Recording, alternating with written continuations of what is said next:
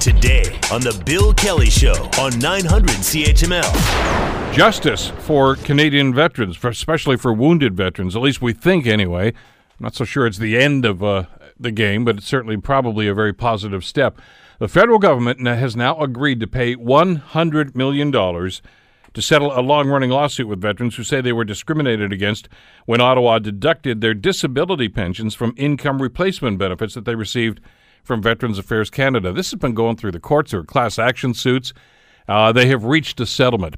Joining us to talk about this is uh, Michael Blais, president and founder of the Canadian Veterans Advocacy. Michael, thank you so much for the time. It's great to have you back on the program today. Good morning, Bill. Happy news for a change.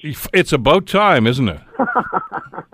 it seems that I'm on your show an awful lot. Very seldom are we talking about something positive. So, well, you know something. Maybe the fact that you've been maybe the fact that you've been on here an awful lot is one of the reasons why we ta- are talking about something positive today. Uh, you know, the, the, old greasy wheel gets the uh, the grease, or in this case, the money. This has been well, a long time. Been a long time coming, hasn't it? Yes, and if that's the case, you're the oil can, my brother. So I think I think we're we're doing well if if that's the case. But it has been a long time coming you know, this uh, incident came forward when uh, certain element of veterans were excluded from the uh, from the SISIP settlement a long time ago. I'm sure you can remember the conservatives. They were clawing back my pension, amongst others. It was an $800 million settlement. It was huge. But at the time, they, uh, you know, nickel and dime these poor guys that were on the ELB program. And today, you know, to a certain extent, justice has been served. And I, I say that you know, in the sense that this was a settlement. You're not going to get the full value of your dollar on return, but you are going to either receive 2500 or up to, you know, 50 grand. I, I read on one thing for those who were most seriously disabled and had a, a greater amount with their clawed back from their pension. So this is pretty exciting. I'm, uh, I can honestly say I'm happy. The only downside I see is, once again, you know, the government is making veterans pay for the lawyers' fees. And, you know, I mean, we won. You know, they made us go to court over a basic fundamental fairness procedure. Uh, the fairness was decided on uh, behalf of the veterans, and yet, you know, we have to take, or they have to take $17 million out of that settlement to pay off the lawyers, which I, I truly believe the government should be paying, not, not the veterans. Absolutely. Absolutely. Look, they're the ones that wronged the veterans. And, and by the way, we're talking about a significant number of people, over 12,000 veterans that were impacted by this. Uh, they've come to the settlement. I, I, I think it's incredulous that they would simply pass the costs of all this on to you. Uh, and it was very disappointing because this happened during the uh, previous SISIP uh, arguments too, where you know that percentage of eight hundred million dollars was uh, significantly higher. And you know, as as a client there at the time, and as someone who's seen what I personally paid as my, you know, contribution to the lawyer's fee, I thought that was pretty well obscene. And I'm sure that uh, there are many who are quite happy today. Yes, we're getting some money back, and yes, we actually won in court, and that's an exciting thing. But you know, I mean, full restitution's not happening here. And veterans should understand that. Yes, that there will be some, uh, we won in court, but it was a settlement. And when it's a settlement, that's the money that's provided, not not exactly what you were owed. Uh, but but you know this is where the government gets you know into the wordsmithing idea here. I mean the headline, as we just talked about, Mike, is you know hundred million dollars uh, in settlement. Well, really, it's eighty three million because the seventeen million is going to go to the lawyers and not to you.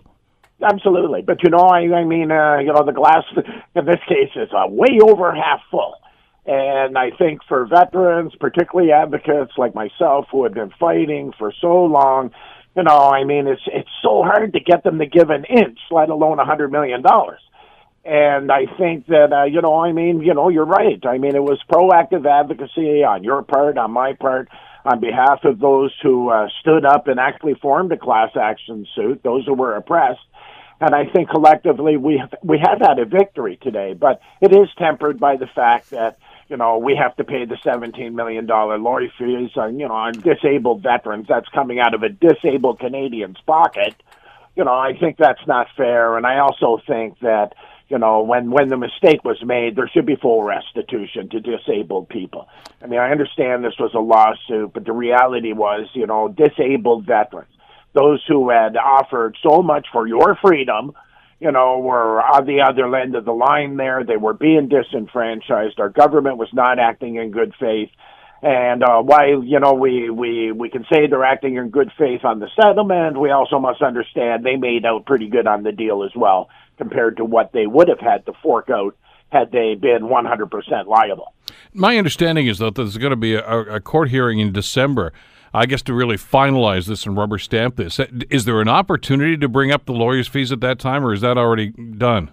I think they've agreed on the lawyers' fees, you know, and uh, you know, I, you know, people always say, "Well, shoot the lawyers," right? Well, that's not the case here. I mean, if it wasn't for uh, Monsieur Drapeau, for example, a veteran who I know, you know, uh, stepping up, and you know, the other law group taking this, they would get nothing.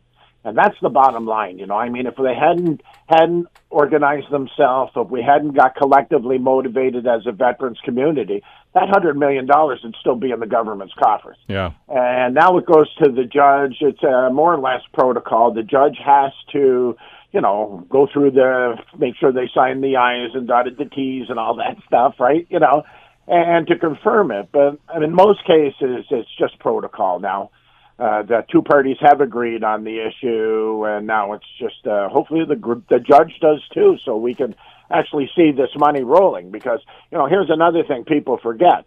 But you know, when you take a quarter of your income out of your income every every month, there's a contra- or you know an adversarial impact on your quality of life. Sure. And right now, it's important, you know, to get this moving forward and to get this money rolling into these families because right now, like I say, you know, you, you deduct a quarter of your income that you should be and you have earned, and they're taking away. You know, I mean, it's a it's, it's a terrible impact.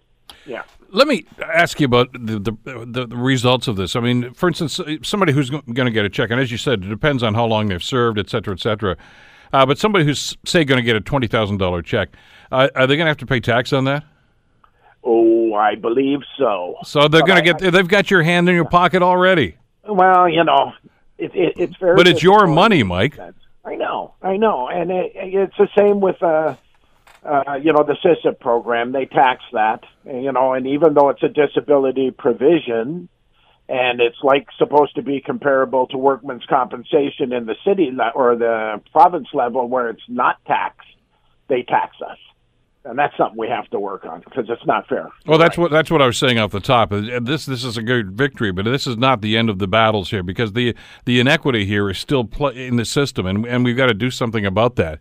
I mean, Absolutely. the whole reason that you get these payments, and you've been very, very clear in explaining this to us over the years, Mike, is because you're wounded veterans, and these are people that look at they need top up, they need income, and then the government says, "Well, okay, but we want our share back again." Well, that's it's it, that's that's a double standard you know, and uh, hopefully Doug Ford doesn't see that because he'll be uh, doing it to Ontario people on workman's compensation.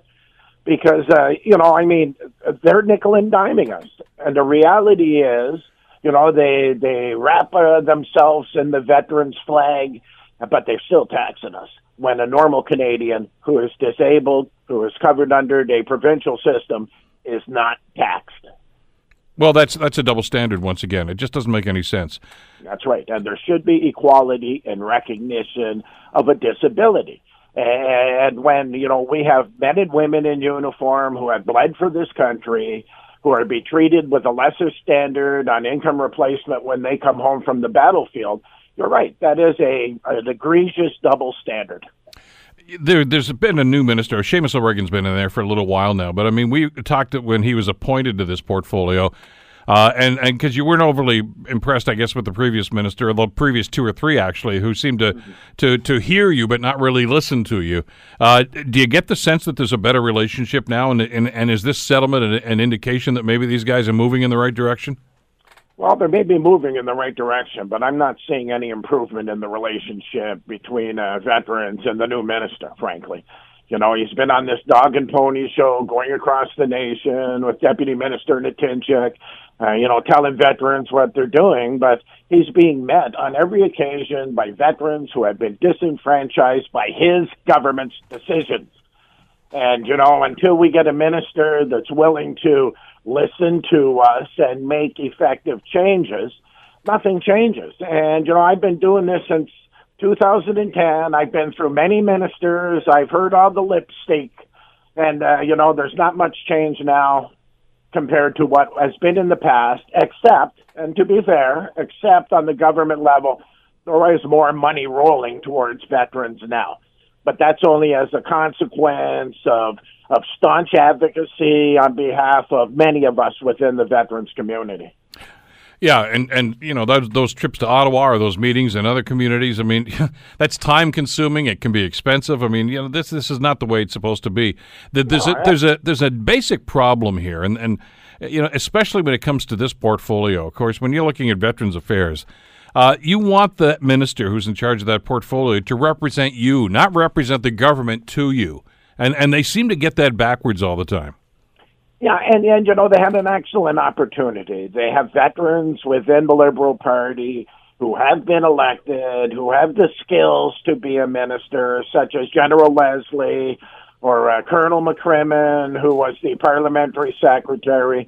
I mean, you know, they could have put a veteran in there who was dedicated to her troops or his troops, and, and it would have made a significant difference in the relationship but but the government keeps picking a minister of the day that seems to be chosen for his television um, personality rather than his ability to to establish command and control.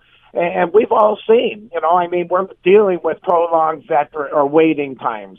We're we're dealing with uh, people waiting for education for a year when it's supposed to be 16 weeks you know, we have all these issues at play where is reflected directly upon the lack of leadership at the ministerial level, and yes, on behalf of General Natynczyk, the deputy minister.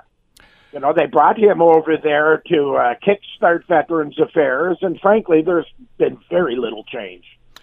Well, because there's so many other things. I mean, this is this is one thing, and this is really something the government. It was their mistake uh, and they've rectified that. But I mean, you're getting pennies on the dollar, but at least you're getting pennies, which is, I'll damn say, better than what you've had over the last number of years. But we still have to talk about some of these other things, and of course, that's disability support, that's help for uh, people that are dealing with PTSD issues, uh, and on and on it goes. And uh, uh, you know, they're talking the talk right now, but clearly, I mean, for every day that they don't enact some of these programs or fund them properly, uh, you've got more veterans that are going to find themselves in dire circumstance. Oh yeah, and it's particularly egregious for those who have sustained mental trauma, because you know they're living on the edge. They're uh, financially bereft until all this gets sorted out. You know they're completely dependent on Veterans Affairs Canada during this transition period, and many of them feel they've been completely left adrift. The support elements that they were promised are not in place the money that they were promised in order to establish that that quality of life to be able to live as a Canadian without living hand to mouth, paycheck to paycheck. You know, it's not being provided. And, you know, we have to keep fighting. And uh, all Canadians have to keep fighting, particularly in the sense of the lifetime pension, where the uh, young fellows lost the uh, lawsuit a couple of weeks ago and uh, you know because this is a, a, a political issue. You know, veterans should transcend uh, partisan politics. That that that we all, whether you're a minister of parliament, whether you're a senator, whether you're a citizen of Canada, should support our troops. Make sure that they have everything they need when they come back from harm's way, because we have to acknowledge that we, Canada, sent them into that that that that conditions of extreme mental and physical trauma, and that we as Canada have an obligation to them. What about some of the programs that the government likes to talk about and brag about? Uh, things like the uh, the Service Income Security Insurance Plan, things of that nature. Are they funded properly? Well, you know, I believe that they should be non-tax first of all. Right? Yeah. You know, we have SISIP or ELB, right, to to have parity to a civilian level and I think that it should be a hundred percent. You know, I mean, they pay us low in the military as it is, and to come out and say, well, you know, we'll give you seventy five percent on SISIP, that, that that puts you into a very stark financial zone, you know, and that and that's the reason they came in for this anti poverty threshold. because there were so many veterans living beneath that poverty threshold, despite the fact that they were seriously disabled. You know, where there should have been more care, not less care available. And uh, you know, funding for mental health, they they they talk a good talk, but you know, my friends are still dying though, and we still have suicides rampant within our community, and we still don't have a facility to send these young men and women to when they're in crisis because the government's refusing to sponsor one. You know, they have this attitude where I'll download all these veterans issues to the provincial system and we'll let them take care of it. And conversely, the provincial system, as we all know, is, you know, over inundated as it is. And the professional cadre within that system is not necessarily trained to to cope with military or veterans trauma. I exactly. Mean, you know, that expertise has to be there. Well, yeah. Mike, a, a, a, victory of sorts today, but it's still a long way to go. I appreciate you joining us today for this, and uh, we'll stay in touch. It's not over yet. All right, Bill. Thanks for calling. You betcha. Mike Blais, of course, uh, the president and founder of Canadian Veterans Advocacy. The Bill Kelly Show, weekdays from 9 to noon on 900 CHML.